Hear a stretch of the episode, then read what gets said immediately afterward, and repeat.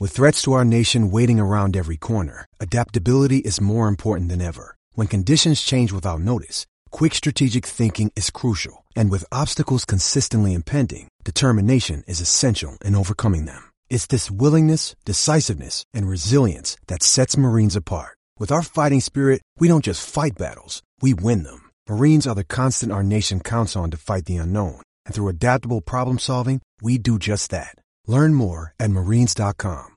Want to go, pretty boy?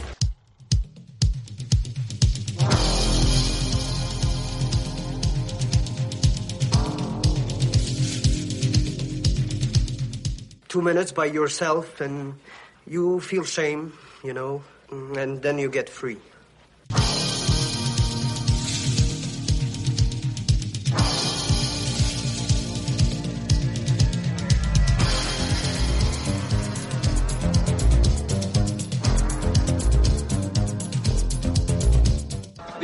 Only thing better than a glass of beer is tea with Miss McGill.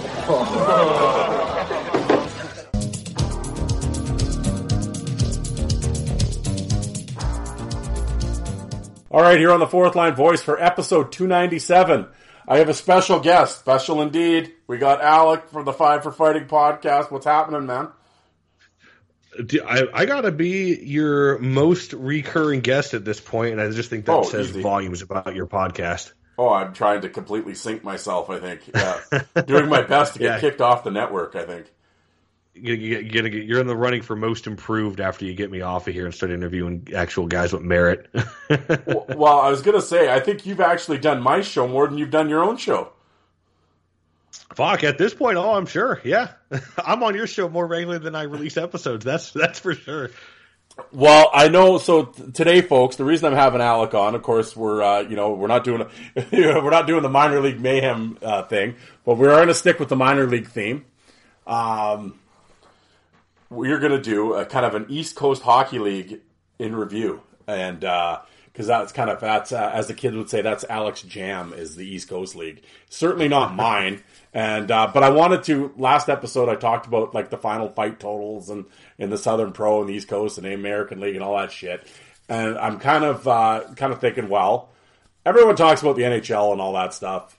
No one really talks about the minor leagues, especially the fight totals. So it's like old Jay in Iowa. I'm gonna get him back on. We're gonna talk about the Southern Pro League. That'll be either Sunday or next week or whatever. But East Coast League, I'm thinking, well, there's only one guy I'm gonna talk to. The man that fights with the East Coast League, talks about the East Coast League, has a fight channel about the East Coast League, hangs out in Norfolk with Nico Blachman. He's a man of the people and uh, uh, the man of the East Coast League. I figured I'd get you on to do this.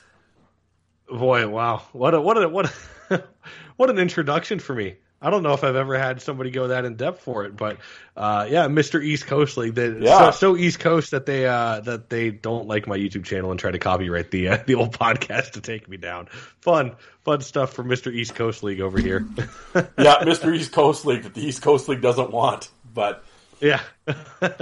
I'm, I'm the, what what did you say? The uh, the old fungus on the shower curtain that the Yep. ECHL just keeps trying to scrub, but damn it, it won't go away. yeah, it keeps coming back. Yeah, no matter They how fed- hard you fed- scrub. They fed the stray cat one time, and that's all it took. Yeah, exactly. Well, well. So before we uh, actually, I uh, well, and the, and that's in all seriousness. The reason I had Alec on is, uh, I mean, the only East Coast League stuff I watch is the shit you post. Well, because that's the only way you can see it. You can't see it anywhere else. So I got to rely Right. on I got to rely on Alec to put up the fights. And if he says the fight's good, I'll go watch it.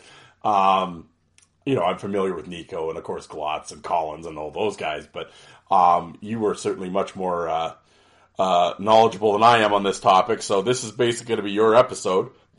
Look at that! I'm I'm I'm uh, I'm, I'm just going to supervise. I'm going to pass on the duties to you. But um, first, though, I wanted to say you were uh, there some shen- shenanigans in Norfolk a couple weeks back. You went down and uh, and took in a game and and everything else. How did how did your trip to Norfolk and the scope go?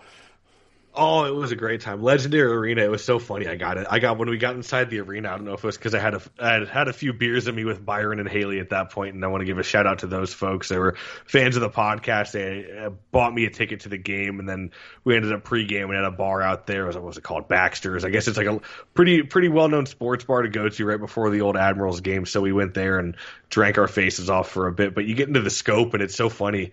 It's just such a dimly lit arena, like compared to any like all the uh, like all the stands. Like if you're not up on the glass or whatever, it's just like it, it reminds me of almost like the old Quebec League footage back before it was like the L. Well, I mean, even the LNH, you got dimly lit arenas, but I'm talking like the old QSPHL where Yeah. every every fight had a Cote in it, and you know it was just like the most dimly lit arena, and I loved every second of it because it's just like pinnacle minor pro hockey, legendary arena, uh, and I mean overall the the the. The game itself was all right, but I really wasn't there for the game. I was just kind of part of it. It was really just a fun time to talk with uh, Byron and Haley, and then seeing Nico out there. Uh, unfortunately, he wasn't playing. Um, I think it was his hand after that fight he had, the last fight he had of the season.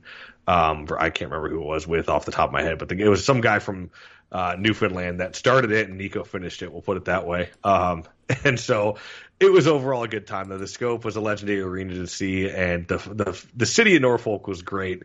And it was funny because I had messaged you when it happened, and I didn't know. I didn't know. I felt bad afterwards. I listened to the podcast. I didn't know you were actually recording while I'm sitting there blowing up your phone because, again, feeling no pain at the bar. But yeah, ended up sitting next to uh, Matt Sommerfeld's billet parents of all people, and I guess what it was. So they were in town for their their their son was the assistant coach of the Norfolk Admirals, and they had just come in town to watch the game. I don't think they had seen him behind the bench yet or anything like that. So I think this was their first time coming down, and they were like, "Yeah, we're from uh, Swift Current and blah blah blah." And I said, "Oh, so you guys?" Uh, or they had asked like, "Do we have we heard of the WHL?"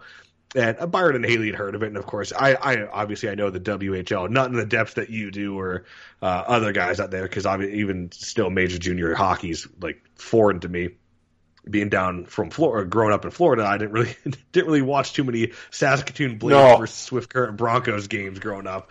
Um, so they asked if we knew the dub, and of course that's where a lot of tough guys came from back then. So of course I know a, a decent amount about the dub, and I said yeah, and they said oh yeah, we're we were actually billet parents from Swift Current, and I said oh that's awesome. You know, did you ever get any uh any enforcers or tough guys in? First name they threw out to me was oh yeah, you ever hear of a guy named Matt Sommerfeld, and it was, of course, like this is I think like two two or three weeks after you did the Sommerfeld player spotlight. I think.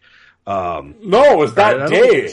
The day you were blowing up my phone, I was recording, and I mentioned well, you had mentioned you out had- of yeah, all had the mentioned- guys, I started talking about Matt Sommerfeld. Yeah, Yeah, and so I was like, well, fuck, I said, fuck yeah, I've heard of Matt Sommerfeld. You know, I knew exactly who that was. Um, and so we just started talking. They were the nicest people from Swift Current, and they thought it was just like hilarious that there was some fat guy that knew who Matt Sommerfeld was sitting next to him up in Norfolk. So that was a, I mean, what a great time. And then meeting Byron and Haley, it's like, you know, you meet people on the internet, and I know it's funny. It's so weird to, it's so weird for me to say that because growing Yeah. up, of course, and it's at the age or we're, we're at the, the part of technology now where I think it's more not it's not as taboo, but I even being 27, I still grew up in the age you don't talk to strangers on the internet, you know. Yeah. And now that's that's all my I fuck about. More of my friends are internet friends than I probably talk to in real life. Um, so you never know what to expect going out there. And you know, I talked with Byron and Haley a bit, and they said they were fans of the podcast, and we had back and forth, nothing you know crazy, but you just never know what it's going to be like. Oh, they get there and we just talk, and it was like we had known each other for years, and so it was it was such a fun night, and um, you know what a great experience it was. It was great to see Nico, and everything was great until I you know my truck keys went missing out of my room the next morning uh, from hotel staff. So that that was a little bit of a that put a little damper on the trip, but overall everything was great. and It was a fun time. No, that's yeah, that's awesome. Yeah, and it, it and it's really cool. Well, and I and I mean, you and I have talked about this before, and I mean, I've talked about it on the show before, but yeah, it, it's amazing, and you forget when you're in it and you're doing it. Um, it's always amazing to me uh, when you stop and think about it, the, the reach the shows have, right? The podcast Yeah. has, and it's like, well, even last, you know, when last time we did the episode, and I have Searson on. Well, yeah, I mean, here I'm talking to a guy from the UK that listens to the show, and you know, got to know him and whatever. I mean, I got to know him through the tra- tape trading and stuff, but I mean, that's how the internet made the world so small. But like even when I was at Ice Wars in Edmonton, and you run into people, and they're like, "Oh, yeah, you're, you're the fourth line voice guy." Yeah, I listened to your show, and it's like, really? Why? You know, you Why? kinda, yeah, you're like, okay, They- but they said the same thing. They're like, "Oh yeah, people with the scope love your show." I'm like, "Well, people." I was like, "Why?" you Yeah. it's like the first thing that comes out of my mouth is, "Really? uh, Why? There's Why so many better that?" shows to listen to. Like, Yeah, yeah, there's like, there must be a glutton for punishment. Holy cow! Yeah, and it's and it's but it's always just really um well, we're obviously going to talk about him, but uh, Darian Skeoch. I mean, he was at Ice Wars, and he came up. He came and found me because I was wearing my fourth line voice shirt, right? And he came up. and We started talking to me. Hey, Darian, if you're listening to this, return my text messages, man. we've got to get you on the show here this summer. You know, um, he gave me his. Well, it's he the gave- off season now. Savannah Savannah season's over, so you should be good to go now. I know. I sent him a text, and I don't think he replied to me. Fuck, I'm like, all right. He gave me the phone, gave me his number at Ice Wars. I'm like, yeah, I got to get a hold of him. But, um, but it was like to have him come up, and then have a couple other guys, you know, and we were talking, and it was just like, it's just really cool to to uh, you know you meet people that that listen to your show, and, and like I said, and you have the interactions on social media with people, and it's uh yeah, I mean that's uh, for as much as uh, I I fucking rant and rave and bitch on here about podcasting and guests and all that shit. Um, that is the fun part of podcasting is uh, is those interactions. Oh, a hundred percent. And it's like, and even when I ended the show, uh, the, the second time for my, my lovely Brett Favre comeback, the amount of messages I got, because I think the podcast had grown at that point, because the first time I had, you know, went on the hiatus because I was just really busy with work and I was just, you know, shutting it down for a couple months until I was done. You know, you get people, oh yeah, I can't wait for the show to come back and, you know, I hope all the best. And then this time when I would thought for sure I was ending it until, you know, Hit Club came along, um, I the amount of messages I got because I mean, of course, I was I when I did the um, post or whatever, pretty much just said I was done. Uh, you never, like you said, you never realize the reach and the amount of messages I got from different hockey fans, uh, ranging from different parts of the world, is actually kind of crazy to think about. So you never know until you actually kind of throw your throw yourself out there. Yeah, no, line into the water. Yeah, no, it's true, and it uh, yeah, and it's pretty amazing how uh, well, yeah, the internet's connected the world, right? It made the world small, and it's like, uh, um, yeah, uh, no, so it's it's been really cool in that sense. So that was cool that you could go to Norfolk and uh, meet some folks and uh, you know catch an Admirals game, especially in that in that arena, and uh, Yeah. you know a lot of a lot of shit's gone down in that rink, I can tell you. Got to see where John Brophy's old stomping grounds. You can only imagine the shit that went down there.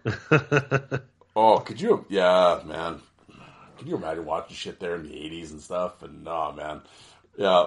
If those, Well, that's if- why I like. That's why I love about the minor. Like, and it's it's. I won't say it's sad because obviously it's needed, but like Kalamazoo, I think is getting a new rink next year or the year after. But I know that barn that they play in is just so legendary. So it sucks to see these old barns start to go. And I think the scope will always be there. I think the scope's just going to end up being renovated over time. Um, but like I got to go to the scope, and that's something I never thought I'd do. Or at the very beginning of this, when hockey season as a whole started, I went down to Fayetteville, and I forget the name of the arena, but where the Marksmen play in the SPHL. But that barn has been there for years too, um, from when it was like you know the Fayetteville Fire Ants and you know the other Fayetteville teams that came along even before the them. Fayetteville So- Force of the Central League. That's what it was. Yeah, the Force. That's what it was. Yep. Um, and so you get to see all these legendary barns, and it's just so cool. And it's like I, it only just adds to the soft spot I have for minor pro hockey. Not only just because of the physical play and the rough stuff, but it's just such a more like down to earth, I guess, intimate experience. So just it, getting back into at least going every once in a while to minor pro games. It's you, you can't beat it. You just can't. Yeah, that's like, uh, yeah, exactly. It, it's like the minor league thing. The like that's like, well, of course, obviously, in my sense, it was junior hockey, right? Growing up with junior hockey, Yeah. You know, it's like I always say, I have the soft spot for junior A and stuff, and you know, with the SJHL, you know, with my brother playing and stuff. So it was like, you know, I always have the soft spot for the junior A guys, and like, and then of course the Western League with the Blades and stuff. But yeah, it's always that junior minor league. I've always even like in my collecting in my fight DVDs. I have way more minor and junior stuff than I do NHL, right? And it's like, um, you know, and it's like, well, to this day, I said, even with this podcast, I'm just, as we're talking about, it, I'm starting to laugh. Right above your head is a TV, um, with the, with the NHL Tampa Bay and the Leaf game on. Go Lightning. Um, so the NHL, Yeah. the NHL playoffs are on, and I'm doing an East Coast League roundup show. There, Yeah, folks. exactly. That Yeah, and, that and before that was minor league mayhem tournament. So that tells you the extent of how much Mike give a shit meter about the NHL is. You know, And mind you, really, how, how much we were watching really was kind of. I mean, I, I was watching to see it. I don't think I saw the boards, you know, shake one time. But I, honestly, I'm just really rooting against the against the Leafs. As long as the Leafs are out first round, I don't care. Um, I know that's going to piss some people off, but at the end of the day, I would so much like. I'd rather instead of if I had the opportunity to go to a playoff game in Raleigh with the Lightning and the Hurricanes right now, or go to a an, you know, just a regular season ECHL game in Norfolk, I'm driving the two and a half hours every fucking time. Not happening going to a fucking regular season NHL game. And I was even I was even gonna you know swallow my pride and take the wife because the wife is I told you before she's a huge Brayden Point fan and so she's a big Tampa fan. I I fed the gremlin after midnight. I got her into hockey and now she likes the NHL. It's you know it's like ah he you li- you were listening but you weren't really hearing me when I was talking about hockey I guess. Um, but you know I was looking into going to a Hurricanes and Lightning game um, just because it was like a, a nothing game at the end of the season. I was like, ah, fuck it, maybe I'll take the wife. Well, I think it was like eighty bucks a pop for the top level seats. And like the nosebleed, I was like, yeah, no, 160 bucks. I was like, that's a trip to Norfolk and then some. said, no, thank you. Yeah, we're not doing that. I'm not. I'm not spending 160 bucks to watch pond hockey. Not happening. So no, thank you. Oh, like I said, my buddy talked like my friend that lives in Edmonton. He took he, every year he takes his kid. They go to a couple games or whatever, and it's like he gets and he, you know he he'll get decent seats. Between that and parking and everything else, I I'm not a word of a lie. I think he told me it was about seven hundred fucking dollars.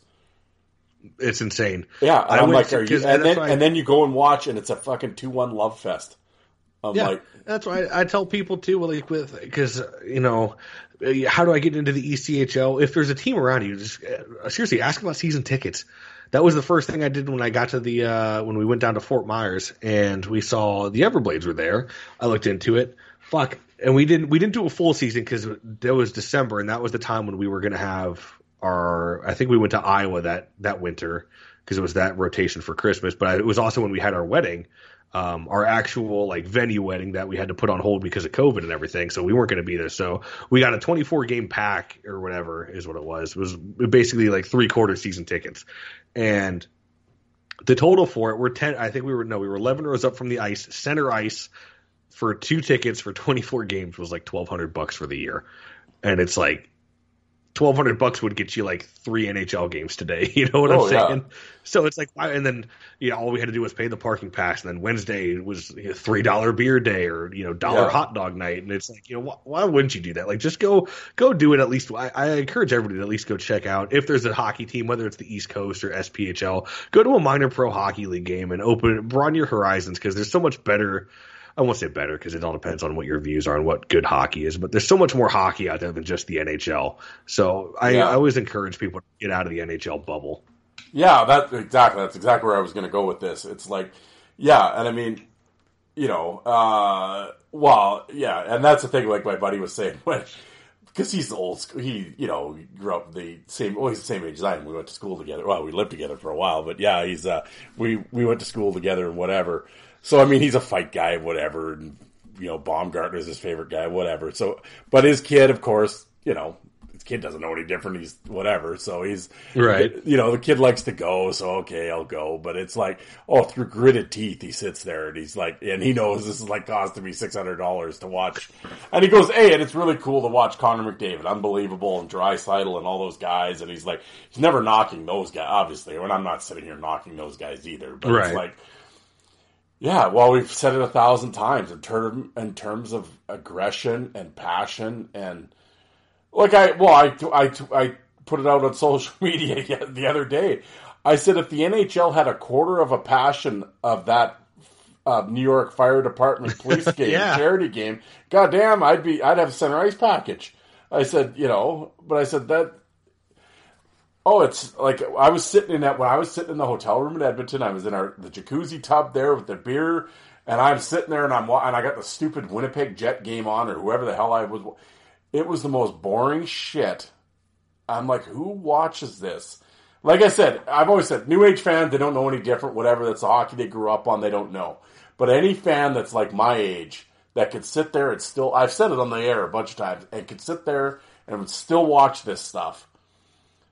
And think it's good is I have no idea what you're watching or what. I I have no clue. My one of my favorite things was having people that I went to high school with, and I so you know growing up in Florida, hockey is not what you'd call the most popular sport. So I was always the you know the dude who I, I was a, you know I collect jerseys now, but I I just you know weren't game worn back then. But I always wore a jersey to school. I used to have actually funny enough talking about the Leafs. I used to have like a J.S. Giguère Leafs jersey. That was a very obscure one. That was when I wore fucking senior year of high school. That was when I wore first day of school. My mom was pissed.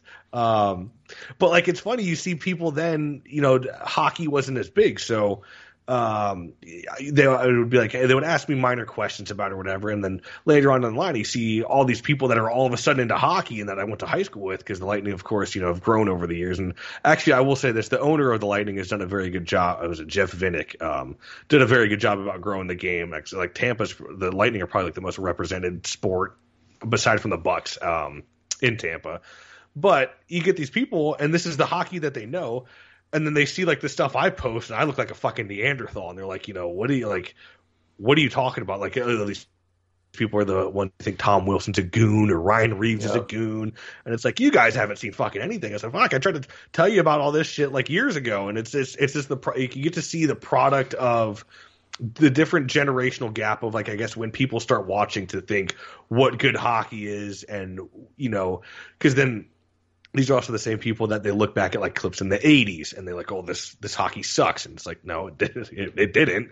Um, but it's it's the they're just a product of their environment, so it's just what people watch, I guess now. But like you said, if if you've been a hockey fan, even in the past like 10 to 15 years, I don't know how you can watch it. I don't know how you can. No, it's brutal. I, it's just I, brutal. Yeah, well, and it all started yesterday. Of course, the playoffs start, and oh, everybody's oh, here we go. Well, so Dumba hits. uh Pazlowski there, or Pavelski, and oh, it's the end of the world, and this is why we need to get rid of. Oh, now the NHL needs to redo the rules, and on and on and on, and I don't know. I'm watching that hit like, uh, okay, I, I don't know. It looks fine to me. yeah, I'm like whatever, and then yeah, I don't know, and it just yeah, on and on, and like the whining has already started. Well, it's already started. I don't think it ever ended, but but even like, and we'll get into the the well, we'll get into the East Coast thing right away. But yeah, like I know with putting up your clips or whatever, or you see the different, uh, you know, the different chat groups and everything else, and oh, oh, Nico's a goon, or Collins is a goon, or Glotz doesn't need to be in the league anymore, and it's like, oh, you people have no idea what a goon is. Oh, you have no idea. If you if you think that's what a goon is, it's like, oh, I I swear, like 1990s East Coast League would have given you oh nightmare. Man. I could Yeah. imagine if them watching Kopech and Razanzoff and, and Augusta and stuff. Oh my god, it would give there'd be nightmare fuel. You know, like fucking Tasker, you got Sen, you got Vandermeer, just oh yeah, all the whole the whole shebang out there, yeah. Oh, like fucking uh, Brophy, Brophy yelling and screaming. You got Bernard Bedard and Morissette and yeah, I gotta find it. I gotta because I remember the fucking lineup was loaded. Um, let me see. I'll open up a separate tab here. It was when Segroy was on Wheeling, and I remember Brophy just had that team. It because I it was when I I had interviewed him, and it was just something ridiculous of the fucking guys that they had.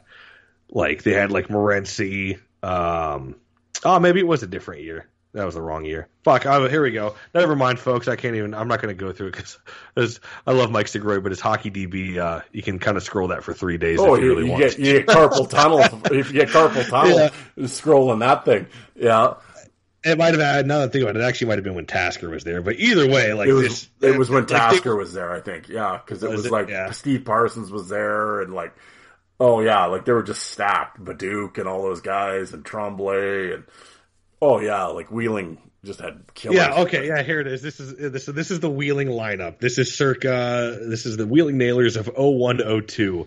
You got Mark Major, Brendan Walsh, Bruce Watson, Ken Tasker, David Kochi. Like, ima- like that. That's Yeah. just one team. Yeah. That is one team. yeah, that's one team exactly, and it's just like, yeah. So I mean, you kind of do the like you said, we got to go through the league and the fight totals and everything else, and it was just like, well, like I said last episode, I was talking about it and ranting and raving about these fight totals, and it was like, yeah, what are we doing here? Yeah, well, I mean, it's, that's the thing with the, and I will say that I love, I do love the ECHL still. Um, it's my favorite to watch still by far, but I still think the 10 fight rule is a complete garbage rule. And I think all the players will tell you that too, because I think I've only met like two players that have ever enjoyed the rule. Um, or you know at least agreed with it because I've taken that poll multiple times on the Instagram and I don't say names but let's just say uh, about 99.9% of the players do not like the 10 fight rule we'll put it that way um, so unfortunately that and I that's why I kind of laugh at when you see some fight. Oh, I can't say I won't say fight fans, maybe not. Uh, probably more so just ECHL fans. But you know, oh, this guy kind of picks his spots. Well, yeah, when you have a fucking fight limit, you have to pick Yeah. your spots because if like let's say you know you want to have a good fight and throw down, well, it's a hockey fight. Anything can happen. You could throw one punch, you both slip and fall to the ice. Well, guess what? You got charged with one fight now. Then you got nine, and then that could happen two or three times. You, was you just wasted kind of three fights, and it sucks. But that's why you gotta have to fucking pick your spots. But I, in, in a way, it makes the game a little bit more dangerous. But that's a whole other can of worms. I don't think we'll get into. Um, but at the end of the day, there's still some great guys you throw down, and I will still preach this that I I do think the ECHL, if you're still looking for a rough and tumble style of hockey, now it's not every game. There's still some snoozers out there, but I mean, you look at all the clips that happened this year. Um, I think out of all the viral hockey videos, I think the ECHL had the most this year in terms of which one's got the biggest. And I'm going to tell you right now, it wasn't for goals and No. Michigan passes and whatever. Um, it was for brawls, TKOs, goalie fights. It's just uh, you know how it goes. The the Brandon Yemens, Andrew Ballant fucking TKO at the beginning of the year, the double knockout. I'd have to go on and see how much it has at this point, I, how much it has throughout all the different outlets that have reposted it after I had after it had kind of blown up or whatever. I remember at one point, I think the last time I checked, it was like seven million views. Um, t- tell me what other East Coast League video is getting seven million views. I don't think it's going to be a goal. Well, yeah, exactly. Well, and the thing that always with the fight limits thing, you know, junior hockey, okay, whatever, you know, that's that's their own separate entity. But I mean, the East Coast League is affiliated with the NHL. Yep. Well, the NHL doesn't have a fight limit rule. So I said, why all of a sudden? I don't understand why the American League and the East Coast League felt the need to put in fight limits. I mean, I'd love to ask who the president or the league or whatever. Like, I, like obviously, it had to get voted on. What? What? I've I've never heard their reasoning for why, and it's like none of the players like it. You know, I mean, maybe some of them do, but I mean, at the end of the day, even okay, say there's no fight limit, there's no fight limit at all. Is in this day and age in 2023, is Nico Blachman seriously going to fight 38 times? No. I will say if there well, if there was one player to do it, it'd probably be Nico. Maybe. at the end of the day- He'd have more than what he no, had. you're. But I Yeah, mean, I know exactly what you're yeah, saying. it's not going to go to 1995 levels where every team at No, 100, that's what I, that's 200 what I laugh at with fights. people. It's like, and well, and, the, and there's the best part is there's still people calling this a fucking goon league. I'm like, Yes. how can a league with a fight limit be a goon league? What are you Yeah. talking about? Well, what, Well, what you know, you well, what, what's the thing here? What is it? It's uh, who is it? Orlando. It's Orlando, right? Did Yeah, your- or- Orlando led the led the thing in 41. Yeah, and then meanwhile you go back to like Paul Laus who had 33 fights in a season with the fucking Florida Panthers back in the day. Yeah, well, so that's what I mean. Like, so I'm like, yeah, who who's this fight total thing for? right. And I especially if you go into the East Coast League, I mean, are fans happy about this? Like, were fans chanting for this? Like, I don't. The players certainly weren't championing championing it. So what? What? What is the reason for the? Have you ever heard what the reason for the fight total being put in was? I don't. I've never heard a reasoning. I think it was circa 2017 when it came in. Yeah. Um, I can. I'd have to go back and look, but at the time they they did a thing where it and it showed how many players had over 10 fights, and I I want to say the total wasn't that high. It might have been like 11 to 4, uh, uh, anywhere between like 10 to 15, I think. So I don't think it was really like an epidemic or whatever, and it was fighting's already kind of down anyway. I mean, how many kids, aside from the one-off like Nico Blachman, you know, are you really getting kids coming out of junior willing to throw down with Anthony Collins and Josh Thrower? No. So No. well, at the end of the day, what's the rule for it? And then, like you said, with the same thing, I get that the ECHL is the development league. Same with the AHL; they want to market themselves that way. I get it, but I'm sorry, nobody is going to an ECHL game saying, "I really hope I can see the next Alex Ovechkin develop and you know work his way up." Nobody's going to an ECHL game saying that.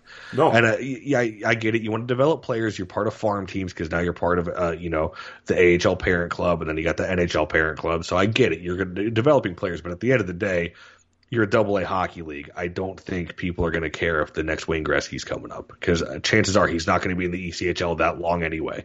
you know? Yeah, well, and that's the, always their excuse, like with the American League. Oh, it's a development league. Well, motherfucker, it's always been a development league. It was in the '80s too, and the '90s. Where did all these guys come from? So that why are you talking like this is new shit? It's a development league. Well, what was it before? Yeah. Like it was still an American. It was, like- it was still an NHL affiliated. Like in 1999, the Wheeling Nailers were affiliated with some NHL team. Like, why are we acting like this is new shit? So it's like, yeah, or even like the newer shit, like you know, I say newer, but like you know, circa I don't know, 07, he had Mirasty, Yablonski, Yeah. running around with Syracuse, and it's, it's a development league, but I mean, they were still doing it. So Well, Mirasty's in at the the Bakersfield for the year and whatever, Yep. and it's, so it's like, I was anybody in Bakersfield upset that he was there fighting thirty times? I don't recall. I mean, yeah, I mean, there has always been anti-fight people. Like, I mean, even in the Yeah. they cried in the eighties about it. I mean, in the nineties about. There's always been anti-fight people. At the end of the day, they're the minority. People can say whatever they want. Those people are in the minority. So, of course, they're probably the most vocal. But I mean, which is the other problem. But I, I don't. I, I just as I'm just thinking if I owned an East Coast League team, how do I sit at that league meeting and and in all seriousness, oh, I agree with that. Let's limit fighting. What fucking idiot Yeah. says this? Like I don't. I don't get it. at the at the end of the day, it just endangers players more. And I know people want to say it's safer, but the problem is you get a guy who's who's there for you know you get a guy and everybody can say it's a goon or whatever. You get a guy who's there to be an intimidating force and keep everybody in check, but you can't you can't start keeping a guy in check if you have to worry about getting suspended for fighting them. So you get a guy who runs a guy face first into the boards, you know, hits him right in the numbers. And then let's say I don't know, Anthony Collins goes over to fight him, but Collins is at nine fights. Well, now he's at ten fights, and he's getting suspended. But the other guy just gets you know a you know a two minute major or a two minute major, two minute minor, a five minute major for boarding or whatever, and the guy's out for X amount of games. But Collins is suspended because he defended his teammate. Like that's an issue. Why is why is a guy who's there to protect his teammates getting punished for trying to do so? Because at the end of the day, it's the East Coast League. Shit's going to happen because everybody's trying to prove themselves. I've seen it time and time again, and even with um, even with today's standards of hockey in 2023, shit'll still hit the fan as we've seen with goalie fights and actually some. And that's what I'm saying too. Nobody got suspended in the goalie fight, and people can say what they want about optics with the league and the league of oh we don't want to be a fight league. I didn't see anybody taking down all the goalie fight videos that were going around or the TKO video that was going around. Um, or the double TKO, whatever you want to call it.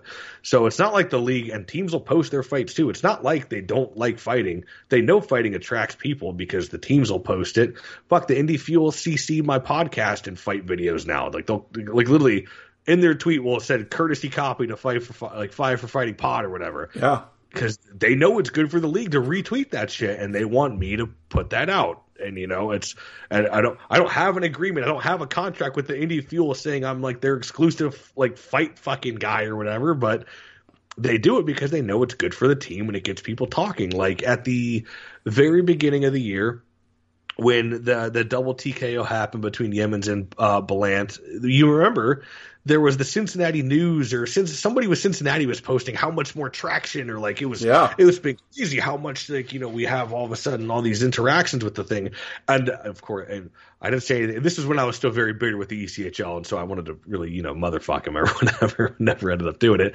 But that was of course you know it's like well gee I wonder why there's so many interactions. It couldn't possibly have been the double knockout video that just got 7 million views and covered on Sports Center. No I think I was at a somebody just happened to score a nice wrister from the blue line and all of a sudden everybody just got into Cincinnati Cyclone hockey. They got Yeah. the, the Cyclone fever after that. It's like come on now.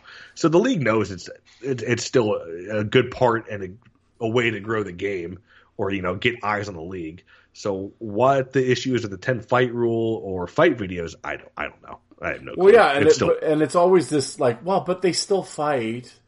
It's not like we they still let them fight. Yeah, that's not. it's not the Uh, point. you know, I'll, I'll fucking hang my hat on this every time, and I know you've said it too. They said the same thing with the Quebec League, and look where the Quebec League is next year. It was Yep. always, oh, they still they'll still let them fight. They'll still let them fight. Oh, well, yeah, the rules in. Well, it's only five. They can still fight at least. Yeah, look where we're at now. Look at the and that's just that's just the start. That's the tip of the iceberg. It's going to Yeah. roll right downhill to everything else. Well, and I'm like, you guys, um, just you're killing your own product, and you don't Yeah. even you don't even know it. Like you or you, I, I don't know what you're doing. And I said this, I said I, you know, I've talked to people and stuff. The attendance at these East, like they're like, oh, the atmosphere, the attendance is nothing like it used to be. Well, I wonder why. It, I mean, a lot of that has to do with today's techno, today's world. I mean, the entertainment dollars being stretched. People can only afford so much. I mean, so you know, the cheap fucking hockey game and stuff gets put on the back burner, whatever it was. Not cheap anymore, you know. And so, but what you're gonna do is, like I said, the majority of those people want fighting. They like fighting. They want to see it. And what do you do? And you take it away from them. Yeah, And and it's uh, and, and it's just like, so why am I gonna go? Like that's yeah. the thing. I mean, like, I sit there I and say it on the emotional game. yeah, well, I mean, and I sit here and say it on the pod, and then it's all, yeah, but you're just the old dummy that you know that's all you care about, and go watch UFC. It's not me saying it. It's not just me saying it. I said every time there's a fight happening, do you look at the crowd? Does anyone look upset by this? No, like you said, a goalie fight gets seven million views on social media. Why is that? Because people like it. You can go on and on about whatever. I've I've said it a thousand times, beat it to death. Red ice sells. You might not like want to admit it, but it does. What's the most anticipated game in the NHL? Oh, it's always a return match, the Battle of Alberta, or the time Wilson went back to New York and we got Yep. Reaves now. Oh, that guarantee that was the most watched game.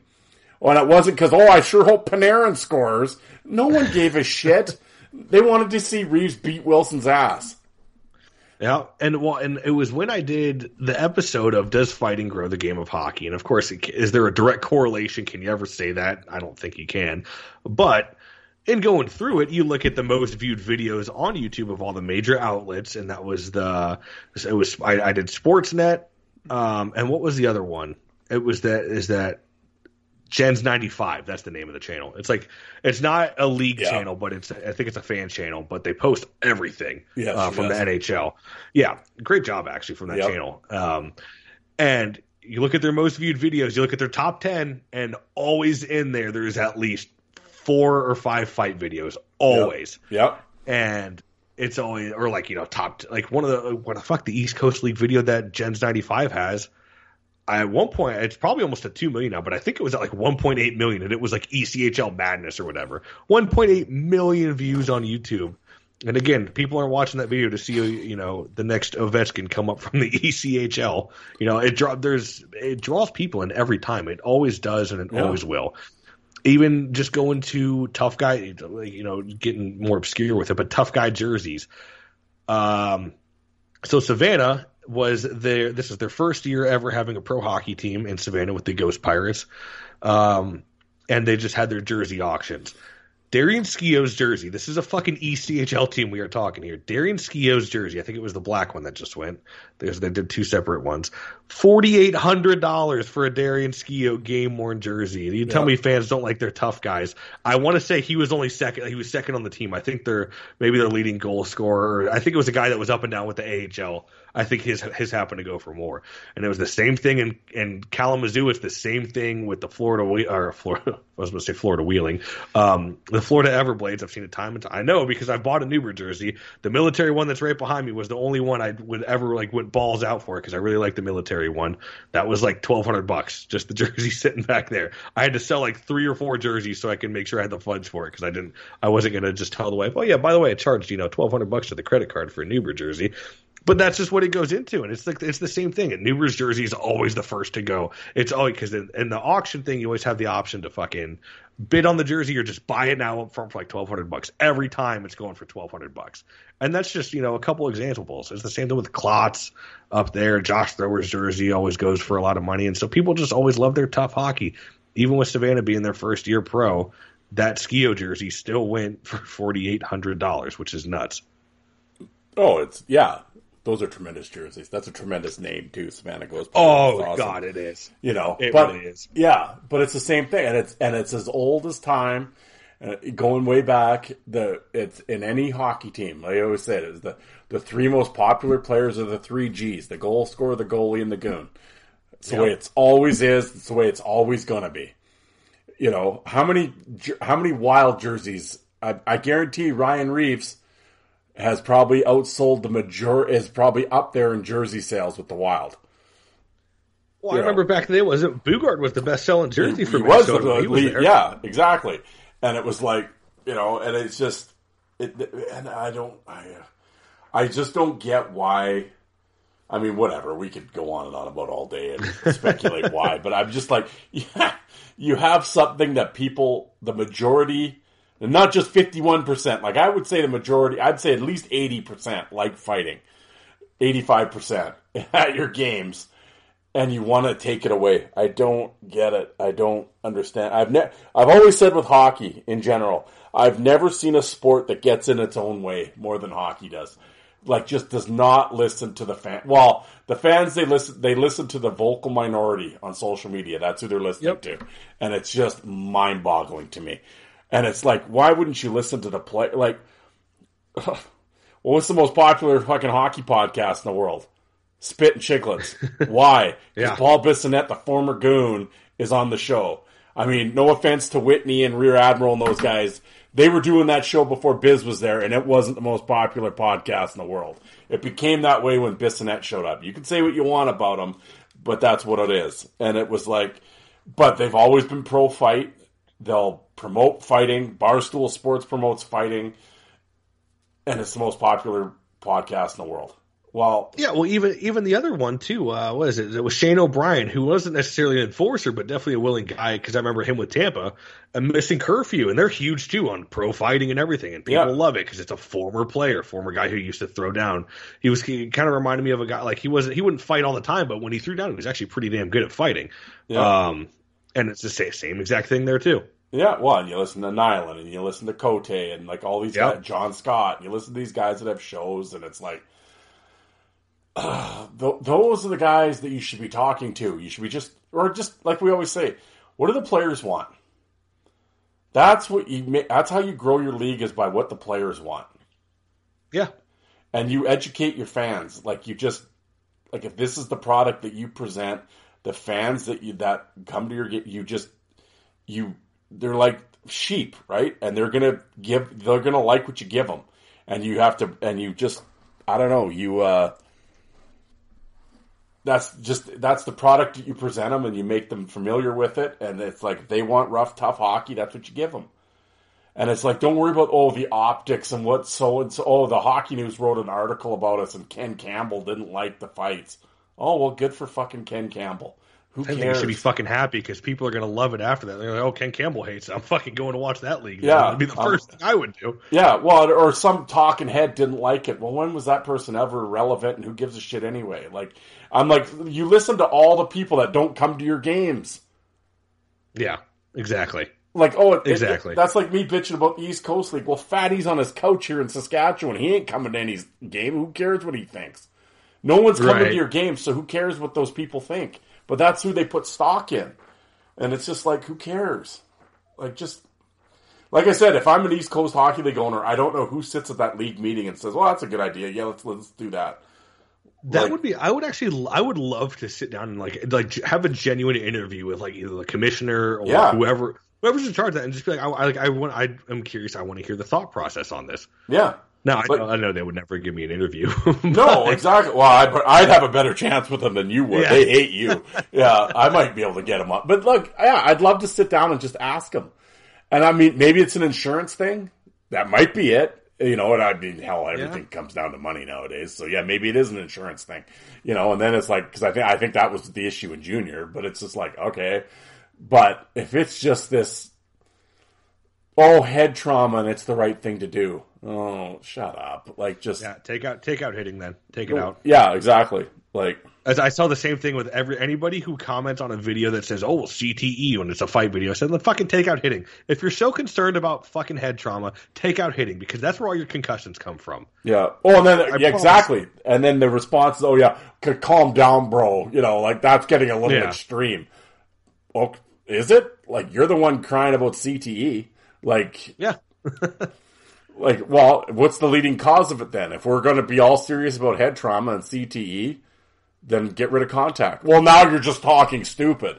Oh, well, am I? Like I like I I think I'm the only one talking sane here in this conversation. Like right. Like you want it- CTE eliminated so bad, and we, here's here's the number one cause of concussion Yeah. and head trauma. Why not take it out if you're so concerned? And Yeah. of course, you know, oh, you're you're getting extreme. Yeah, fuck you.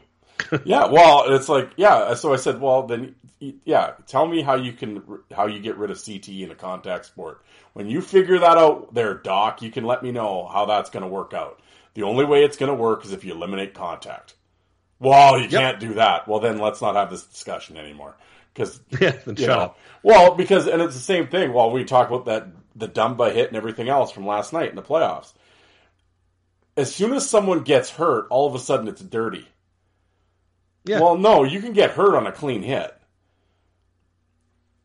Yeah, clean hits probably cause more concussions than fights yeah. do. I'll Well, tell you can that get- much. And you can get concussions from a clean hit. Like Yeah. everybody, all these guys that love to yell about CT and head trauma, it's always because oh, we get, they they headhunt. He got hit in the head. Well, no, you, you don't have to get a concussion by getting hit in the head. It's the sudden stop. It's not the shot to the head. Like you know, and I mean, and it's these same people. I said for years and years, you championed. Oh, let's take out center ice.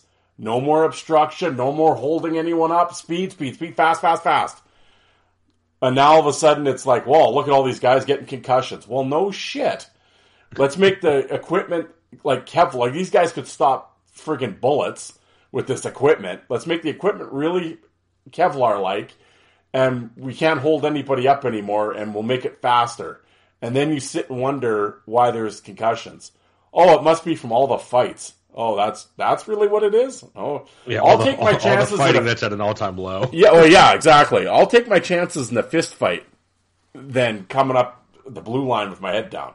You know, like or having a guy take a full run at me because my defense partner can't hold him up anymore, and he's just going to run me in the end wall because he's got to finish his checks. Which again, I don't blame the guy because that's what you got to do. But at least before the guy could slow you down a little bit. Now you can't touch him because it's a penalty. And all you people that love to yell fast, fast, fast, you're the same ones. This is the Shangri La that you created and then now you come at me about I'm Mr. Goon and I like head injuries. Well, Yeah, uh, it's, it's always like these people just want to have like their moral high horse, yeah, and it's like why? It's like oh, oh that's all you did. You cre- you created this product. This is what you wanted. You Yeah. got it. This is your bed. You fucking sleep in it. exactly. And it's all these media guys, it's the Ken Campbells and the Damien Cox and all these guys that sit and cry about it now. It's like, well, this is what you wanted for all these years. Oh yeah, we don't want people water skiing on the guy anymore. Like you, you don't even know what that means, so stop saying that phrase. You know, but oh, it's all obstruction this, obstruction that. It's like, well, Yeah. That you know, there was also a purpose that slowed guys down. You know, you could run a pick on a guy so the guy didn't have a full length run at you. Well, they they just shouldn't do that. Oh well, there you go. There's the solution. Just don't like that. That was the guy today with the Dumba hit. Well, it just wasn't necessary. Oh, okay. Oh yeah. But you're the same guy that oh god, it's playoffs, it's aggressive hockey. Here we go, time to win the cup. But at the same time, don't get too mean though. Like let's not get too carried away. You know, it's like oh, like just it's like literally you want the cake and you want to eat it too. It's just like it doesn't. Yeah, It reminds me of the fu- the the the fight fans, and I use air quotes here. I know folks can't see me on the camera, but it's like the same people who see a hockey fight, and it's like somebody happens to get hurt or knocked out, and it's always, well, I like a good hockey fight, but not when that happens. Like, what? yeah. What do you think the the objective of the fight was? You Well, were it's like- trying to hurt your opponent, and it's like, well, I don't see the point of that hit. To separate the fucking guy from the puck, and it's playoff hockey. You're sending a message. What do you think the hit was for? Like, is Yeah. it? It's not rocket appliances, Ricky. Yeah. Well, and I mean, yeah, they just attached this this this grade five ice carnival attitude. Like it's pee wee hockey mentality in professional hockey. Well, did he really need to? Yeah, he did. Like, I, and you're you're fighting to win the fight. Or you know what my favorite thing is too? What what did he need to? Yeah, maybe he didn't, but who gives a fuck if it's when the, it was within the rules? It was a clean hit. Who cares if he did if he needed or didn't need to do it? It was clean. So why the fuck does it matter? Well, it's like I said, everybody wants mean, intense hockey until hockey gets mean and intense. You know? Yeah, it's like the old saying: everybody wants to be a gangster until it's time to do gangster shit. it's the same Yeah, thing with the, yeah, and it's everybody like- loves tough hockey until tough hockey comes around. Yeah, well, until all of a sudden, the, yeah, someone gets knocked out in a fight, and all of a sudden, reality sets in that this could legitimately happen. And it's like, well, yeah, what do you think's been happening this whole time? Like, it's a fist fight. It's gonna happen. Yeah. And it, so all of a sudden, reality hits in, and it's, oh, I don't really like this anymore. Oh well, what did you think they were doing before? But I think I think people just watch so much shit and I've been guilty of it too. I mean, not that I don't think fighting's real, but you know what I mean? You get desensitized to it because you watch so much shit. Then all of a sudden, when it's all of a sudden crack, guy goes down. Oh, holy! And he's doing the chicken. It's like, holy shit. Okay, well, this, you know, Yeah. that don't look good. But it's like, well, that's, you know, that's what's been going on this whole time, and it's just, you know, and I don't, you know, but I guess some people it just hits them, and it's like, yeah, I don't know if they it's almost like they think it's a video game or something. And it's like, uh, you know, well, I think it's been a lot of times like, you know, all those years of Don Cherry. Ah, two good guys, no one getting hurt. No, no, they were getting Yeah. hurt. They were getting hurt, you know, and it was like, and it Right. hurts either your hand or your face. Like you're getting punched in the face. It's not good, you know, at any time. But, uh, you know, and it's just, uh, but yeah, it's just, yeah, it's legit. It's real shit, and it's like that's why I've always had like so much respect for these guys, and it's like because of the they're doing and like the guys we're going to talk about here. It's well, at some point if I keep yapping, but at some point we're going to talk about these guys. But that's like we've always said alright. with, the, with the point of the show, right? Like it was the respect factor for these guys to put their health on the line and go fight.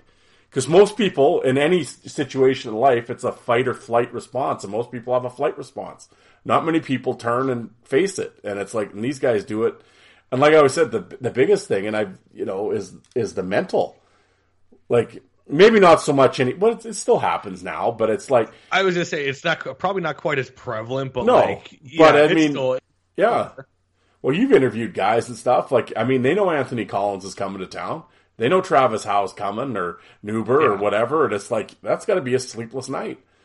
And especially if something happened the game before or whatever. And it's like, you know, you got to fight them. Imagine that. So you're going to sit on a bus for 10 hours. You're going to think about it the whole way there.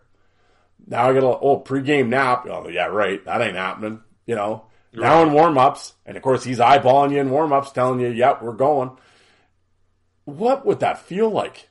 Like the mental anguish, the anxiety.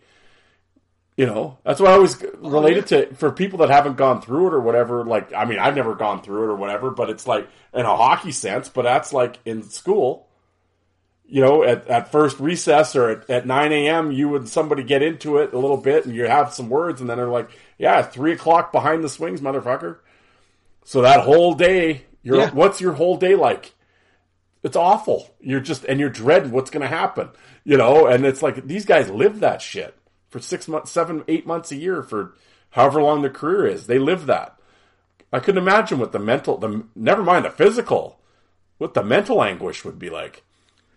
Oh yeah, and it's like when you, you talk to or well, not talk to, but like you see um uh Ice Guardians or whatever, and you Yeah. see like like Scott Parker talked about it, and it's like you know you fight even though you haven't gotten to the game yet. You're already thinking about another guy three days ahead of time, and you're fighting him in your head for like 400 fucking times, right? Yeah, and come to find out you have all this anxiety and all this you know this this this pent up fucking emotion because you're ready well the guy like Scott Parker who loved to fight he's fucking amped he's ready to go he's probably nervous as shit too because he's been fighting this he's been fighting Georges Laraque in his head because the Avalanche and Oilers are playing. So he's fought Georges Laraque in his head 400 different times leading up to game time. Well, one of them is scratched too.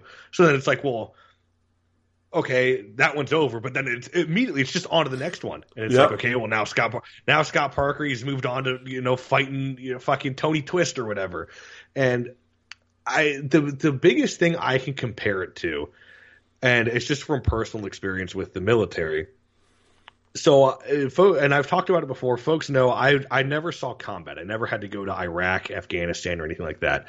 The closest I ever came to was doing. It was a warning order we got, and for what the, for those that don't know, a warning order is basically saying, "Hey, uh, heads up, you're probably on standby for deployment." And we were supposed to go to Syria at the time. We were going to go over there, shoot artillery in Syria. Um, and at the time, you know, you get the warning order, you're you're so fucking amped, you're excited as shit. You're like, oh, okay, like this is it, we're going. So what we've been training for, this is what we signed up for. We're hyped, and you're all excited about it. And it's like with some of these fighters. Some of these fighters they get excited. Some of these guys love to fight. Like you get a guy like Brian McGrattan, he loves to fight. But at the same time, in the back of your head, these guys still know they can get knocked out. So you know, we were all amped to go to Syria and we were all ready. But at the same time, you know, reality starts setting in, and then you know, I, am there sitting there. It's a little bit different, obviously, but I was I, I had to write a will at the age of like fucking 21. you know, wow. something I never thought I'd have to do. But then, the, like reality starts setting in, like, oh fuck, we can. You know, I, I just wrote a will. I can, I might be able to get fucking hurt here. And in my head, even though we had about a, I think it was a week or no, it was probably about a month, a month of training for sure.